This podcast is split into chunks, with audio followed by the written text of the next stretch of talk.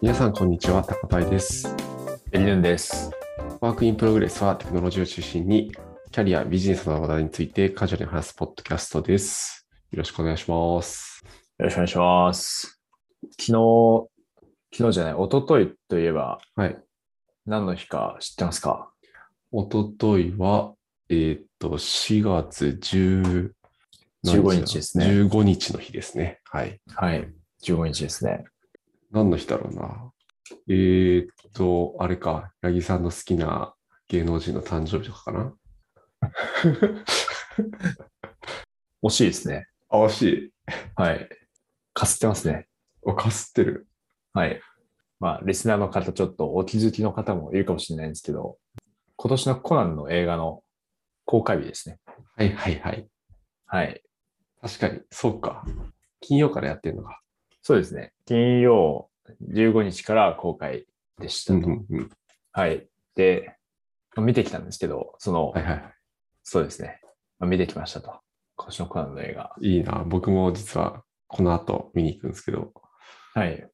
なんか、もう金曜日の夜になんか特別版みたいな金曜ロードショーでやってたのって見ました、あ、見てないですね。あ、見てないのんかあったんかです。かなんかその高木刑事とはい。佐藤刑事のはい。なんか恋物語みたいな はい。特別編の金曜ロードショーをやってて、マジっすかはい。で、僕録画してて昨日ちょっと見たんですけど、はい。なんかあれを見た人と見てない人で、そのなんか映画の感想変わるのかなと思ったり、なんか立て付け的には映画につながるようなうん。情報がそこに入ってるみたいな言い方をしてたんで、はい。なんあ、かそれな変わっと思ちゃうかちょっと気になもりまししれないですね。うたんあ、。そうなんだ。 変わっちゃいそう。まあ、なんでそれを公開日にやるんだ確かに間に合ってない感はちょっとあり ます。金曜日に見に行った人は。 確かに。いや、これもう一回ちょっと見に行きたいですね。確かに。はい。まあそうですね。で今日見に行かれるということなんで、なるべくネタバレしないように、はいはいはい。ちょっと感想をやっ確かてにいこ確かうかに。なと思うんですけど、今回、あの今回あれですね、祝祭のハロウィンっていう、うんうんうん。あの、まあ、そのココナンの映画って、メインテーマがあるじゃないですか、毎回、その、キッドだったり、うんうんまあ、赤井さんだったりとか。で今回、安室さんが、まあ、その、出てくる人だよっていうのは、まあ、みんなわかってると思うんですけど、うんうんうん。はい。で、こ今回、あの、まあ、個人的にはすごい面白かったですね。えー、なるほどなるほど。はい。すごい良かったですね。個人的には。はい。で、ちょっと今回あの見に行くときに工夫をしたんですよ。ほはい。で、その工夫というのが、う。うんうん、あの、予告編とかを一切見ないっていう工夫ですね。ああ、なるほど。はいで。な事前情報はなるべくそうです見てね。いかないっていう。そうです。はいもはうい事前情報をな何も見ないっていう工夫をしました。それむずくないですかいけいけたもんですかあ、いけましたね。なのでまあ、でも工夫って言っても、その、まあ、例えばツイッターでそのトレンドに載ってるとかは、まあ、クリックしないっていうだけの話だし、うんうんうん。まあ、YouTube のそのおすすめ出てきても見ないっていうだけの話なんで、はいはい。はい。まあ、それだけの話なんですけど、これななんでやったかっていうと、去年は、その予告編とかすごい見て、で、なんか予告編って、あの、なんかちょっと本編と違ったことをやるじゃないですか。ああ、確かに。はい。なので、その別の期待値持って、その映画を見てしまうと、ちょっとその、がっかりする面があるんですよ。はいはい。違う違ったな、みたいな。なるほど。はい。で、去年ちょっとそういう感覚を自分は覚えたので、うんうんうん。もう今年はもう一切期待値を持たずに、こう、行ってみたんですけど、見てみたんですけど、それはすごい面白かったですね。えー、なんか渋谷ですよね、場所は。それぐらいはなんか知って渋る谷です。ね。はい。そうですね。場所は渋谷。渋谷と結婚式がはい。出てくるよっていうことはなんとなく知ってますけど。はい。えー、よかったんだ。楽しみだな。そうですね。高橋さんも予告編とか結構見ちゃいましたかいや、全然見てないと思います。そのなんか、おー動画的なものは。 なるほど。いや、いいっすね。なんか楽し予みだな告編とかだと、その本編にないセリフとかも言っちゃったりするので、確かに確かに。そうですね。絶対なんか、その、こう匂わせ的なものがうん、あ確ったりするのでね、うんそのひうんうん引きみたいなところで、かに確かに。はい。ちょそうですね。じゃあ、ちょっと楽しんではい。あ来てください。はい。りがとうございます。はい。高林さん何か最近ありましたか、いや、僕もなんか、ちょうど金曜日15日に、久々に大縄跳びをしたんですよ。15人ぐらいで。おお。それはどういう、どういうきっかけなんですかあ、なんか出社して、なんかその、うん。一日合宿みたいなのやったんですけど、そこでなんかチェックインとして、まあ、うん体を動かしつつ、 はい。ちょっと団結力高めますかみたいな感じで大縄跳びを、はいはいはい。みんなで一緒に飛ぶんじゃなくて、あ、なんていうんですかね、一人ずつ飛んで駆け抜けるみたいなパターンの大縄跳びを、うれん。連続100回やるまで終われませんみたいなはい。やつをやって、はい。 100回いけんのかなと思ったんですけど、はい。まあ30分ぐらいやっていけましたね。おお。皆さん、運動神経いい方なんですね。うん。したならんか、やっぱり徐々にみんな上手になっていったというか、上手くなっていって、だからなんか達成したときはなんか、すごい達成感でした ね。最初みんな無理だろうと思ってたから、はい。えいいチェックインだったなと思って。ー、なるほど。場所は、どっか、あの、はい。まあ、広めなとこ、こ公園とかですか都都内ですかそれはですね、最初公園でやろうと思ったんですよ、オフィス近くの。はい。金曜日ってめちゃくちゃ雨降ってたじゃないですか。ああ、確かに降ってましたね。うなんでもう会社の中のオフィスのフリースペースというか、マジですかでやりました。意外とできるんだなと思って。 えー、確かに、確か、高パイさんの、その会社にはい。うおん邪魔したことが、うんうん、すごい前にあったと思うんですけど、なるほど。じゃあ、あの、LT とかややったとこですかね。あ、そうです、そうです。ああ、そうか。あそこ、椅子とかどかすと、普通にオーナー跳びできるぐらいの広さあそうんるなでんですすね。よ。そうなんですよ。 ほうほう。天井とかも大丈夫なんですか天井もギリギリ。なんでちょっと低低めに回すというか。なるほど。まあでも、それで100回、すごいですね。いや、そうっすね。うん久々にやったなうん。まあ、学校行ってた頃とかありましたね。いやそうっすよね。うん。なオーナー跳び大会、クラス対抗の。うんうん。そうっすよね。なんか、終わった時もその、まあ、一人ずつ連続して飛ぶ形なんで、何回かその70回とか80回目で引っかかっちゃったりして、うん。はい。 もうその人はその日一日中言われてましたね。10回目引っかかったわ、誰々です、みたいな。 自己紹介から入るみたいな。おお。まあいいですね。そういう話題作りにもなるっていう。 あ、そうっすね、そうっすね。はい。よかったな。うん。確かに体を動かした後の方が、あの、やっぱ頭の働きとか良くなりますね。うんうんうん。うん。自分もたまに、その、会社まであの、自転車で行くことがあるんですけど、え、そうなんですかはい。すごい。やっぱり、なんか、自転車で行った後は燃えるものがありますね。やってやるぞみたいな。いいなえ、自転車だとどれぐらいかかるんですか自転車だと、うちから、そうだな。まあでも、40分ぐらいですかね。ああ、なるほど、なるほど。はい。いいっすね。うん。ラリーか。で、駐輪場とかもあるんですか止めていいところとか。あ、あのですね、あの、ドコモの、あの、電動自転車で行くんですよ。なるほど、なるほど。はい。そうすると、まあ、ポートはいろんなところにあるので、うんうん。止めてっていう感じ。ああ、それいいな。はい。それやろうかな。晴れてる人結が良さそおすすめです。う。そうですよね。今だとはい。気温気温もそんな高くないし、そうですね。真夏いいかだもしれなとい死にそうだけど、 うん。そうですね。今はちょうどいいかもしれないです。そうっすよね。はい。そうですね。ただ、ちょっと、ドコモのその赤、赤チャリの話になっちゃうんですけど、あの、はい。やっぱ個体差が結構あるんですよね。あの、自転車。あ、そうなんですよ。個体値が。そうなんですよね。なんかその、まあ普通にその型も結構見見た目で違うんですよ。ええー、そうなんだ。ハンドルがまっすぐなやつもあれば、曲がってるやつもあればみたいなうんうんうのん。とか、のとか、あとまあ、まあそれが型でまあ違って、多分そこも好みがあったりして、であと座ってみると意外とこじづらいぞみたいなのも結構あるんですよね。えはいとかなんか、綺麗だなって思って、漕いでみたら、こう、チェーンがジャリジャリだったりとか、えー。ああ、なるほど。はい。なんかそういう、いろいろちょっとあるので、最初にいい自転車に当たれると結構体験いいですね。なるほど。はい。はい。そうですね。まあなので、あの、今そのじ自分でうん。自転車いいのを保有するのがもう一番確実だなっていうのはちょっと思いますけどね。ああ、なるほどな。はい。そうですね。確かになんまかあうんハンドル曲がってるとかは見てわかるけど、そのチェーンジャリジャリとか乗ってみてどうみたいなやつは、確かにはい結構ランダムというか、運というか、ですもんあね。そうですね。そうですね。そうななるんですほよ。ど。はい。お、今なんか赤チャリのはい。ポートマップを見てますけど、はい。い家の近くにはありそうだな、1個。うんうん。えー、都内だとすごいいっぱいありますよね。確かにこれけめっちゃあるな。うん。えー、ちょっとどっかでトライしてみよう。これなんか会員登録して、はい。なんかパスモとかスイカでお金払ってみたいな感じでしたっけそうです、そうです。おおそうですね。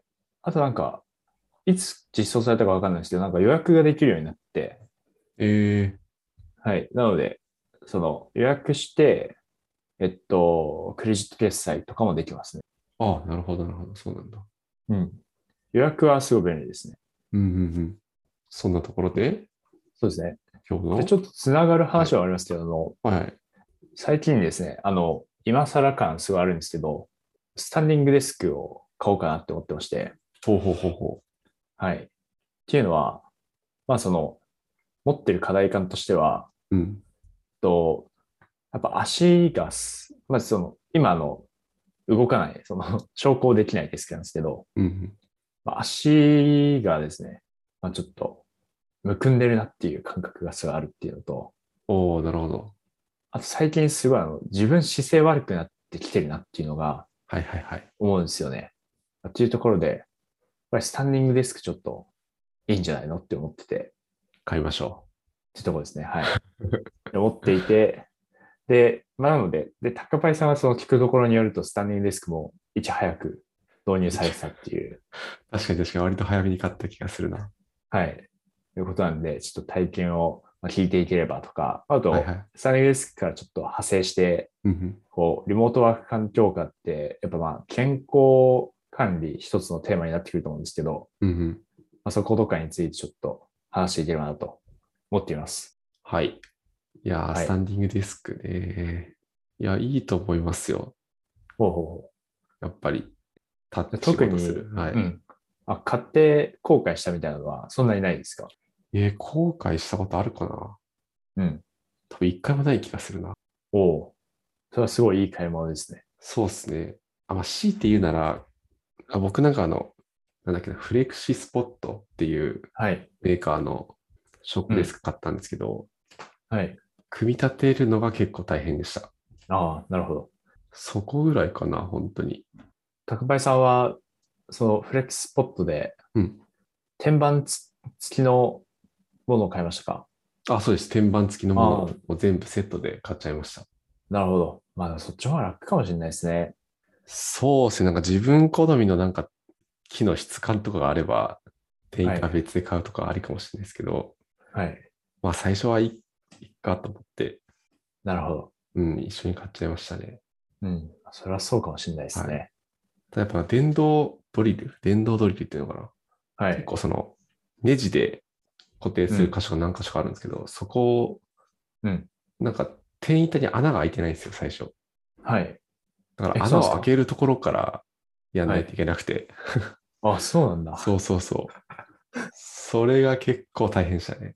ええでも、ニトリとか、うん。どんだけ楽かっていう話なんですかね。ああ、そうかもしれない。えー、そうなんだ。えじゃあ、電動ドリルも買わないといけないんですよ。したら。僕は買ってないです。あ、買ってないですか僕は家にあったキリで穴を開けて、はい。手動で頑張るっていうこと。だからめっちゃ大変でしたね。 あ、でもまあ、その、キリって結構細いじゃないですか。はい。それでも足りるぐらいの。そのああ、それでもなりましたね。ほうほうほでも、まあ、電動ドリルあった方が絶対いいと思います。う確かに。電動ドリル。そうですね。こういう時に結構、フレームアプリは便利だなって思ってて、ああ、確かに。はい。まあ、買って、うん。キャッチリリースですね。確かに確かに。とか。いいいやもー、の確かにそうだな。そうすればよかったな。電動ドリルなんて使うタイミングないから、切りで頑張ろうって思っちゃったな。まあでも、今の時代は買って売れるから、それが賢いのかもしれない。あ、かもしれないですね。うん、でも、キリもよく家にありましたね。なんであったんですか確かに、霧はなんか使ったんすよね。なんかで使ったんだよな。買ったたこんです焼きとよかで。すね。たこ焼きそうですね。うちのたこ焼きはたこ焼きやるじゃないですあのひっかかひっくり返すんでね。たこ焼き用にやったんです よ。あれの乗りツッコミのパターン。なるほど。そうですね。霧はあった。なぜか。おうえー、で八木さんじゃあ、なんかもう、どこのメーカーのにしよっかなみたいな、見たりしてるんですかああ、でも、あの、一番よく聞くフレキシスポットで買おうかなとは思ってましたね。ああ、なるほど、なるほど。はい。まあよく聞くので、確かに、確かに。そうですね。で、まあこれも、あの、いろいろ、こう、グレードがあるみたいなんですよね。見てると。うんうん単純に証拠できるやつもあったあれば、その、いくつか記憶できるやつもあればみたいな感じ。はいはいはい。あ、その、その高さをき記憶できるうんうんうん。もあればみたいな感じであるんですけど、高林さんのものは、なんかどんなものですかあ、僕、高さ記憶できるやつですね。おお3、三三パターン記憶できるやつだ。ー、え高さ記憶なるほどじゃはあ絶対あった方がいいと思います。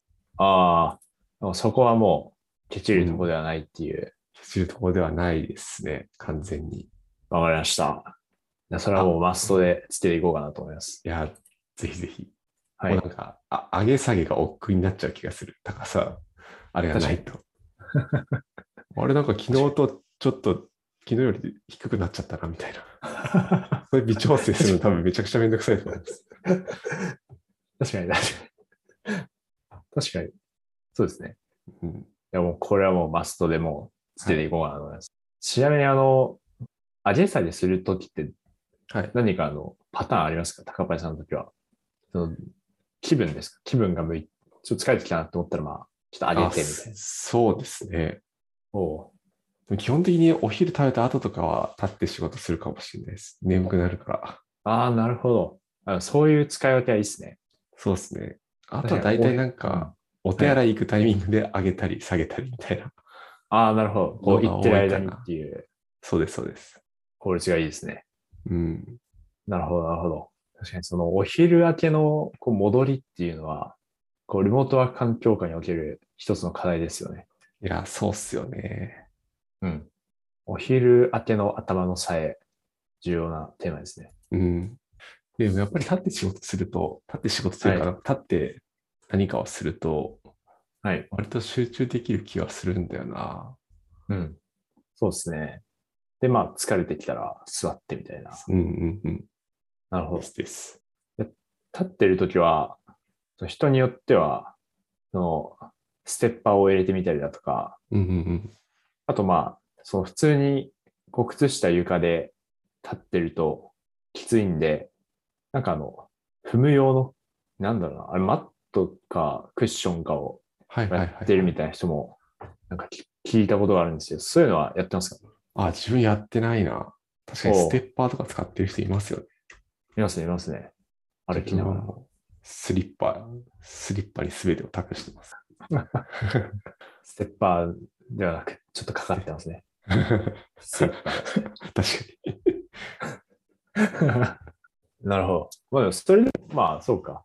こう痛くなってきたら座ればいいっていうので、そうっすね。はい。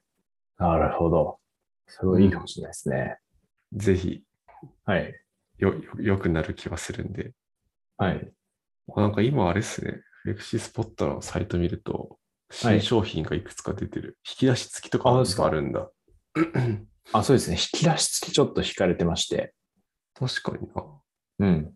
引き出しはやっぱ偉大ですね。あの、デスクの上、どうしてもその物をいろいろ置いちゃうんで、うんうんうん。結構効かなくなっちゃうんですけど、引き出しすごいいいですね。いや、ん確かに良さそうだな。うん。まあ、そうですね。あのどう、どうかな。普通にキャビネットを買ったら、うん。それでええやんってなる気もするんで、うんうん。どうしようかな。確かにな。邪魔とかなっちゃう可能性あんのかな。可能性あるかもしれないですね。ちょっとうん。要検討ですね。ちょっと話してて思いました。確かに。うん。確かに、これ引き出し付きだとなんか、天板の厚厚さが結構厚くなってそうなんで、はい。モニターアームとかつけるときはちょっと考えなきゃいけないかもしれない。ああ、なるほど。確かに。実際、スタンディングデスクを導入して、まあでも、覚えてないかもしれないですけど、うんまあ、何か効果を感じる場面とかありましたかあったかなあったかなでもなんか、明確にこれっていうのはない気がするな。ああ、なるほど。まあでもさ割と最初の方からですもんね。そうっすね。うん。うん、なんか、よくはなってるのかもしれない、何かが。 うん。確かに気づかない、その、座ってる人の、この姿勢の悪さが、わ姿勢が悪くなっていく曲線と、かなり傾きがちょっと確かに。緩やかかもしれないですね。かもしれない。はい。いやー、ということで、ちょっと買っていき、ちょっとまあ、検討していこうかなと思ってるんですけど、いいっちょっすとね。いいこっすこで、はい。ちょっとテーマ広げてみて、リモートワーク環境下ってやっぱ動かないと思うんですよね、基本的に。うん。何かがないと。やっぱまあまあ、それはまあ、会社にいたらまあ、ミーティングルームまでの、こう、動きとか、あとまあその、自販、自販機とか、あの、うん。ウォーターサーバーへの、こう、往復とか、うんうん。まあおひ、お昼ご飯とかあるじゃないですか。そのいっぱいその動く機会があると思うんですけど、うん。まあ、その家にいるってなると、全部そうすごいコンパクトになるんで、ミーティングの時も動かないし、まあ、ウォーターサーバーだってすぐ近くにあるし、みたいな。ウォーターサーバーというか、まあ、そのまあ、み水とか飲み物の場所もまあすぐ近くにあるうんうん。し、まあ全然動かなくなると思うんですけど、やっぱそれによって、こう、健康が阻害されるみたいなのもあると思うんですよねうんうん。で、で、自分はその、一回マネージャーに相談したことがあるんですよ。はいはい。子供は、すごいジレンマを抱えているという話をして、妹が環境がまあ動かないし、うんこう、まあ、散歩とかするにしてもまあ時間かかるし、みたいな。うんうん。で、何かその、運動できる方法はないのか、ちょっとワンオンワンで相談したことがあるんですよね。はいはいはい。はい。そしたら、その、縄跳びはいいぞっていうことを言われて、おー、なるほど。はい。あ、これ、ポッドキャストでもしたかもしれないですね。で、あの、縄跳びの何がいいかというと、その、まあ普通にジャンプって結構体力使うじゃないですか。確かに。ジャンプし続ける。で、かつあの、場所を取らないんですよね。うんうんうん。そのもう、なんだまあ、まあ、散歩とかってその一定散歩コースがあったりとかしないといけないじゃないですか。うん。なんですけど、縄跳びってその場でジャンプをし続けるだけなんで、全然場所を取らないですと。確かに。はい。いうので、縄跳びはいいぞっていうこと言われて、まあ、やってみたんですけど、予想以上に周りの視線が痛かったですね。いや、それありますよね。それ一はい番なんかあれだと思って。そうなんだよな、それだけでは最高なんですよね、縄跳び。そうですね。あれですか、なのなんでか近近くの公園とかでやってるんですかあ、もう家の近家くのの前駐車場で、は、はいやってて、はいはいはい。普通に結構人が通る。その、なんだろう、普通にその、歩いてく分には全然人いないなって感じなんですけど、うん。その同じ場所にこう、一定時間留まってると、うん、まあ、それなりに人通りあるなっていう感じです。うんうんうん。はい。いや、そうなんだよなはい視線を感じるんだよな、そうですね。まあ、いないですからね、そのな縄跳びしてる人なんて、そんなに。そうっすよね。はい。そう、なんか、意味はないけど見ちゃうもんな、縄跳びしてる人いたら。うん。ヒュンヒュンヒュン ヒュン。そう、ヒュンヒュン言いながら。 なんか音するなと思って。見ちゃ うな。はい。はい。っていうので、僕もちょっと視線に耐えきれなくて、こうやめてしまったんですけど、はいはいはい。うん。で、それからまあ特に何もちょっと工夫してこなかったんですけど、はい。なんか、高橋さんやってますかそのスタンディングデスク以外に。以外にやってること、なんかあるかな。でも僕、家にストレッチポールっていうのがあって、はい。わかりますストレッチポールって、あの、わかりました。僕もありますよ、家に。ああ、本当ですか。これですね。ああ、それそれそれ。はい。なんか仕事疲れたなって時は、だいたいそれに寝そべりますね。ああ、確かに。これすごいですよね。いや、それすごいですね。うん。なんか背骨の歪みを感じますね。うん。乗っていると。そうなんですよ。それに乗った後に寝そべると、なんかはい全然違うなって感じになるんで、確かに。なんだろう、背中がフラットになったというか、そうですね。そういうのめっちゃ感じますね。うん、それすごいわかりますね。その、寝る前にやるのとやらないとだと、その布団のなんか優しさ変わりますね。いや、そうっすよね。 そうそうそうそう。はい。なんで、それを定期的にやってるのと、はいはい。まあ、あとなんか、最近、まあ、きょ去年とかはやってたんですけど、一回サボってたランニングをもう一回やり始めてっおおなるほど。ていうくらいかな。なるほど、なるほど。うん。まあ、ランニングはなんか、はい。その健康的な文脈もあるんですけど、はい。なんかどうしてもその仕事終わりにそのままプライベートに突入するんで、はい。そこのなんか切り替えとかのニュアンスも含めて、仕事終わったら一回ちょっと走って、うん。何も考えない時間をはい。作り出してから、うん。そこで切り替えるみたいなところをちょっと意識してやったりしますね。なるほど。めちゃめちゃいい話ですね、それ。そうです。だからランニング、縄跳びもそうだと思うんですけど、はい。まあもちろんスマホとかは見ないし、うん。何も考えずにただひたすら脳を空っぽにした時間が作れるので、それ結構いいと思うんですよね。なるほどな。で、ランニング中も、その、特に、ポッドキャストとか聞かずに、もう、走るだけっていう感じですかああ、でもそれで言うと音楽は聞いてますね。ポッドキャストは聞かないようにしてます。なるほど。あえて。はい。ああ。ですね。何分ぐらい走るんですかだいたい20分から30分ぐらいですね。でもそんな早く走んないんで、はい。走ってジないョんでグ。あ、そうです。ジョグぐらいな感じです。なるほど。そうまあもうコースで決めるって感じですかその、時間で決めるか、まあコースで決めるかみたいな。あの、大体コースで決まってますね。いなるつほども走ってるコースがあって、そこを走ると、はだいい。たい20分から30分ぐらい。はいはいはい。なるほどですね。まあ確かに、まあ時間で決めるのは結構難しいか。逆に。うん、そうですね。なるほど。そんなようなランニンことをしてグもいいなって思いましたね。ランニングって準備するものといえば、まあ、ウェアと靴ぐらいですか。靴もなんかランニング用のやつ買ってらっしゃるんですかいつも、いや、ランニング用ってわけじゃないですけど、はい。なんか、ちょっと使い古したナイキのスニーカー、走れそうなはい。やつで今走ってますね。なるほど。でも、そこまで準備もうん、かからないって感じでわかすらないねで。すね。うん。いいですね、ランニング。ランニングいいっすよ。多分、八木さん、あの、ジあジムでランニングとかしないんでしたっけあややんないですね、ジムで。筋トレか。そうですね。ランニングやっぱり、ジム、まあでもややってる人はいますよね。うん、うん。うん。やっぱマス、そうですね、マスクしながらランニングとか結構辛い。ああ、と思う確かに確かに。辛い。はい。そうですね。まあ密閉空間なので、今のご時世、ちょっとマスクしないと厳しいみたいなところはあるんですけど。うんうんうん。そうですね。そうですね。あとは、まあなんか、これちょっと理解してもらえるかわかんないんですけど、うん。ランニング、その、あれですね、その、うちのジム、その3階にランニングマシンがあるんですね。はいはいはい。はい。で、ランニングって結構その、どしどしするじゃないですか。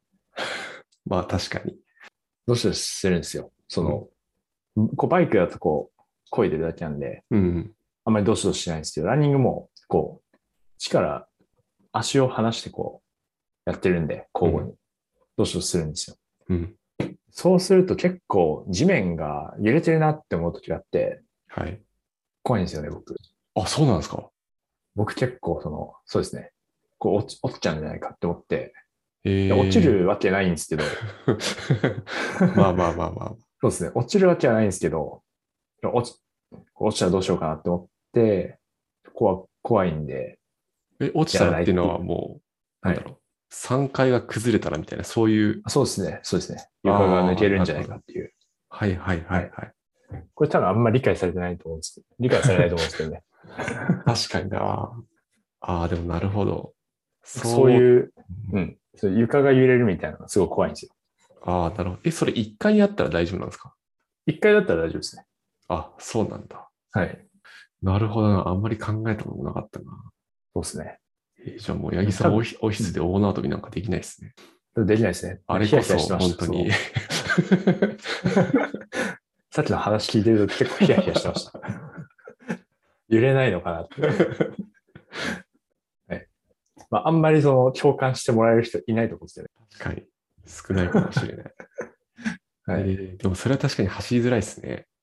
そうですね。余計な思考で、に頭使っちゃうから。そうですね。はい。まあ、ちょっとランニングも結構いいなって思いましたね。やってみようかな。時間はちょっとかかりますけど。そうですね。え、まあでもそれこそでもジムで縄跳びとかはい。するスペースあったりしないですかうちのジムないですね。ああ、なるほど、なるほど。はい。割と狭い、まあ、狭いっていうかまあ、そうですね。うん、ないですね。うんうんうん。ストレッチとかやる場所はギリあるんですけど、はいはいはい。ナートやってる人はちょっと見たことないですね。そうかそうか。うん。そうですね。ランニング、ちょうどうちの近くにもそのランニングコースっぽいところあるんで、はい。そこちょっと走ってみようかなって思いましたね。確かに、うん今は気温めっちゃいいんで、走りやすいですね。そうですね。うん。こうまあまた夏になってくるとね、どうかわかんないですよね。いや、それな、そうなんだよな。はい。まあ、あと雨が降ったりとか。うんうんうん。すごいな。その、仕事から一気にプライベートに突入するっていうところが、そうですね。あんまり意識してなかったんで、うんうん。そこの切り替えの時間になるっていうのはすごいいいなって思いましたね。そうですよね。なんか僕も最近ですけど、ちゃんとその意識し始めたのは、はい割といいなと思って。はい。確かになそそうういでさすんねは何かありますか、はい健康、健康面でやってる こと。健康面やってること。そうですね。なんだろう。なんでしょうね。健康面やってることか。ちょっとテーマを振った割に、意外と気をつけてないかもしれない。でもジムは行ってますもんね。そうですね。ジム行ってて、うん。それだけですごいと思うけどな。すごいと思う。いやいや。うん。でもプロテイン飲んでるとやっぱ風邪ひきづらい気がしますね。ああ、なるほど。はい。えこれマジそではい。根拠ないですけど、 根拠はないんですけど、うん。なんか、すごい風邪をひきづらくなった気がしますね。そうなんだ。えそれあれなんじゃないですか、コロナ禍になって、はい。アルコール消毒しまくってるから引きづらいとか、マスクしてるから引きづらいと か、そういうことではないのかな。あ、でもコロナ禍になる前からですね。あじゃあそれは確かにその通りになるかもし多分プロプロテインかわかんないですけどね。わかんないですけ ど、まあなんか、風邪ひきづらくなりましたね。れない。うんうんうん。はい。まあ、あとは、あとはあの、普通に整体に行きますね、自分はよく。ああ、言ってましたね。はい。そう。座りっぱなしすごい健康に悪いっていうことは自覚してるので、うんうん。その、あなるべくほぐしてもらうようにしてますね。うんうん。はい。やっぱぎっくり腰とかすごい怖いので、いやー腰は怖いっすよね、本当に。はい。結構我々の仕事あの、どこか一部、一部がこう使えなくなってしまうと、効率がすごい落ちる仕事だなっていうのを思うので、うんうん。そうですね。なのそうだでよ、はい。体大事にしていきたいなと思いますね。確かに。整体な、確かに八木さんが行ってるって言ってたんで、行こうとしてまだ行ってないな。なんかもう行きつけの整体があるんですかあ、ありますね。はい。で毎回同じ人にやってもらうみたいな。あ、人はなんか、その出勤によって。よって変わるんですけど、まあ、だいたい質はこう安定してる感じですね。ああ、いいですね質。質わかんないけど、うん。まあまあ。そうですね。まあでも、やっぱあの、リラクゼーションとか系とは違うなっていうのは思いますね。 うーん。そうですね。リラクゼーション系とかだと、結構、その、揉み返しみたいな。揉み返しっていうのは、まあ、そのマッサージ、マッサージ結構、まあ、筋肉運動じゃないですか。うん。で、それで逆に疲れちゃうっていう。あの揉み返しで筋肉痛が来てしまったりだとかああ、っていうのがありますね。うんうんあると思うんですけど、まあそういうのはあんまないので、うんうんはい。やっぱ整体の方がいいなって思いますね。うん。うんうんうん。整体の方がまあ安いですしね。リラクゼーションっていうより。はいはいはい。確かに確かに。はい。そうですね。すごいお世話になってますね。いいなぎっくり腰とかも、でもす、いきなり来るって言いますからね。あ。あ、そうなんですか、あれ。まあでもそっあかれで。すね。はい。なんかのトリガーをきっかけに急に来るのかな。あ、そうですね。まあ、なんかいなんかあの、うん。あれなんですよ、その、疲労はまあ蓄積されてるんですけど、その、認識がまあ、そんなされてなくて、はい。その疲労が限界を迎えたりすると、まあ、なるっていう。あ、そっか。なんかよくイメージであるのは、重いものを持ったタイミングで、そうですぎっねく。り腰、はい。なっちゃうと。そうですね。まあ、それでもまあ、全然その、健康な人はまあ、普通になんなんないはずじゃないですか。うんうんうん。なので、ある程度その、蓄積されてて、こう、重いもの持った時とか、あと、くしゃみとかした時に、こう、瞬間的に、その、負荷がかかって、それで、こう、もう、ラインを超えてしまうと、こう、なっちゃうみたいなイメージを持ってますね。ああ、なるほど、なるほど。なので、なんか生体の人も言ってましたね。その前兆は一応あるよみたいな。言ってあ、ましたそうねなんだ。はい。それ前兆分かったらなんか対策できるんですかね。まあできるどうなか。んですかね。まあ、生体に正解に行 く。ストレッチをする。どうですかね。えー、腰痛持ってる人は日本で3000万人いるらしいですよ。マジですか。そしてまあ、そんな感じですね。そこまで、まあ睡眠測ったりしてますね。ああー、はいはいはい。はい。そうですね。睡眠トラッキング。一応その睡眠時間とか測って、うんうん。寝れてないなみたいなのは、こう認識できるようにしてますね。うんうんうん。はい。確かに確かに。それは僕もやってるな。あ、でもそういうのあれじゃないですか。はい。こう二酸化炭素濃度計、八木さんちあるじゃないですか。あ、そうですね。ありますね。あれは最近どうですかあ、そうですね。やっぱ、あるといいなっていうのすごい思います。うん。はい。これすごいお勧めできますね。あのー、でもあの、こう普通に生活してても全然わかんないので、二酸化炭素濃度、うんうん。そうっすよね。うーん、今は高いと か、わかる人いたらもう本当超人だと思うんで、確か高いから感知しようとか、なんか思うんでなので、いいですね。その、二酸化炭素濃度系で、まあ、自分でレベルを設定して、に。うんまあ。自分のやつすごいシンプルなやつなんで、あの、まあ、レベル設定して、で、一定以上行くと、まあ、ランプが黄色になって、さらに一定以上行くと赤になるみたいなうんうんやつなんですけど、赤になっ気づ、気づいて赤になってたら、あ、やばいなって思って、普通に感じはしますね。うんうんうん。はい。うん二酸化炭素ってすごいお勧めできますね。そうっすよね。あれも健康の一種ですよね。そうですね。うん。あとは、その、オーラリングって流行ってるじゃないですか。ああ、流行ってますね。はい。オーラリングを一時期やってたんですけど、あ、そうなんですか。そうですね。一時期買って、はいはやってたんですけど、主にその睡眠トラッキング用途ですね。い。うんうんうん。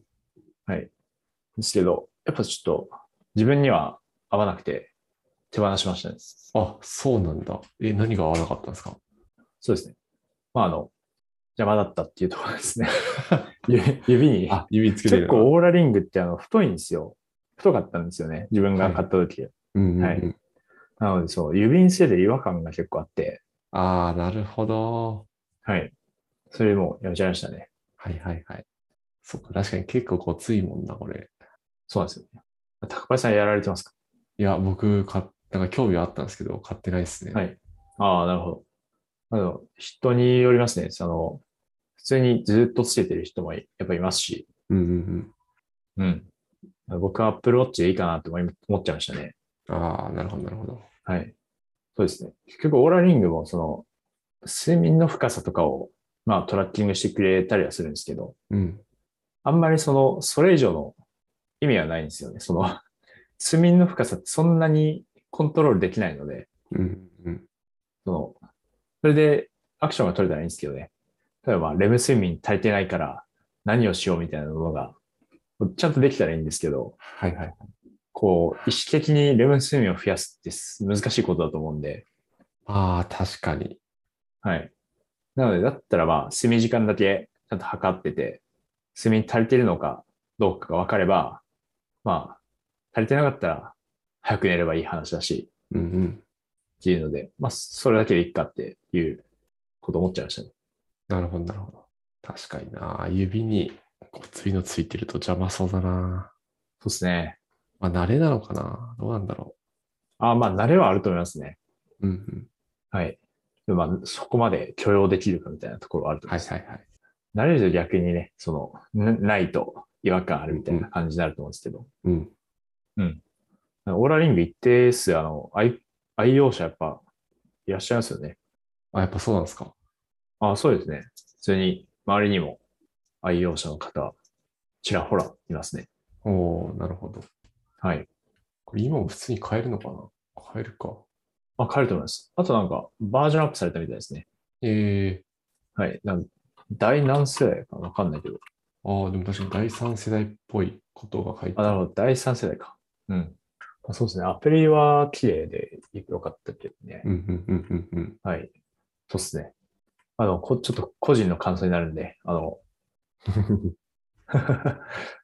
普通に使ってる人はいるんで、いいものなんだろうなとは思いますね。 400ドル。あ400ドル結構高いな。確かに。はい。確かに400ドルって言ったらもう、スタンディングデスク買えちゃいますね。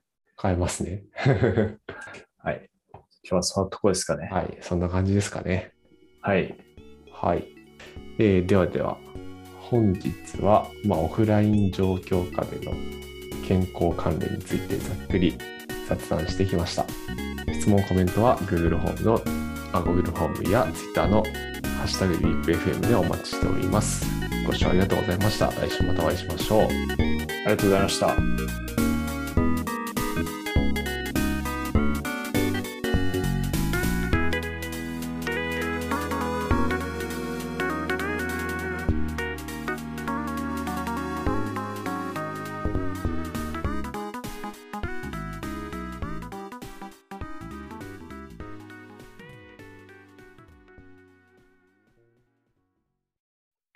And now, a short commercial break.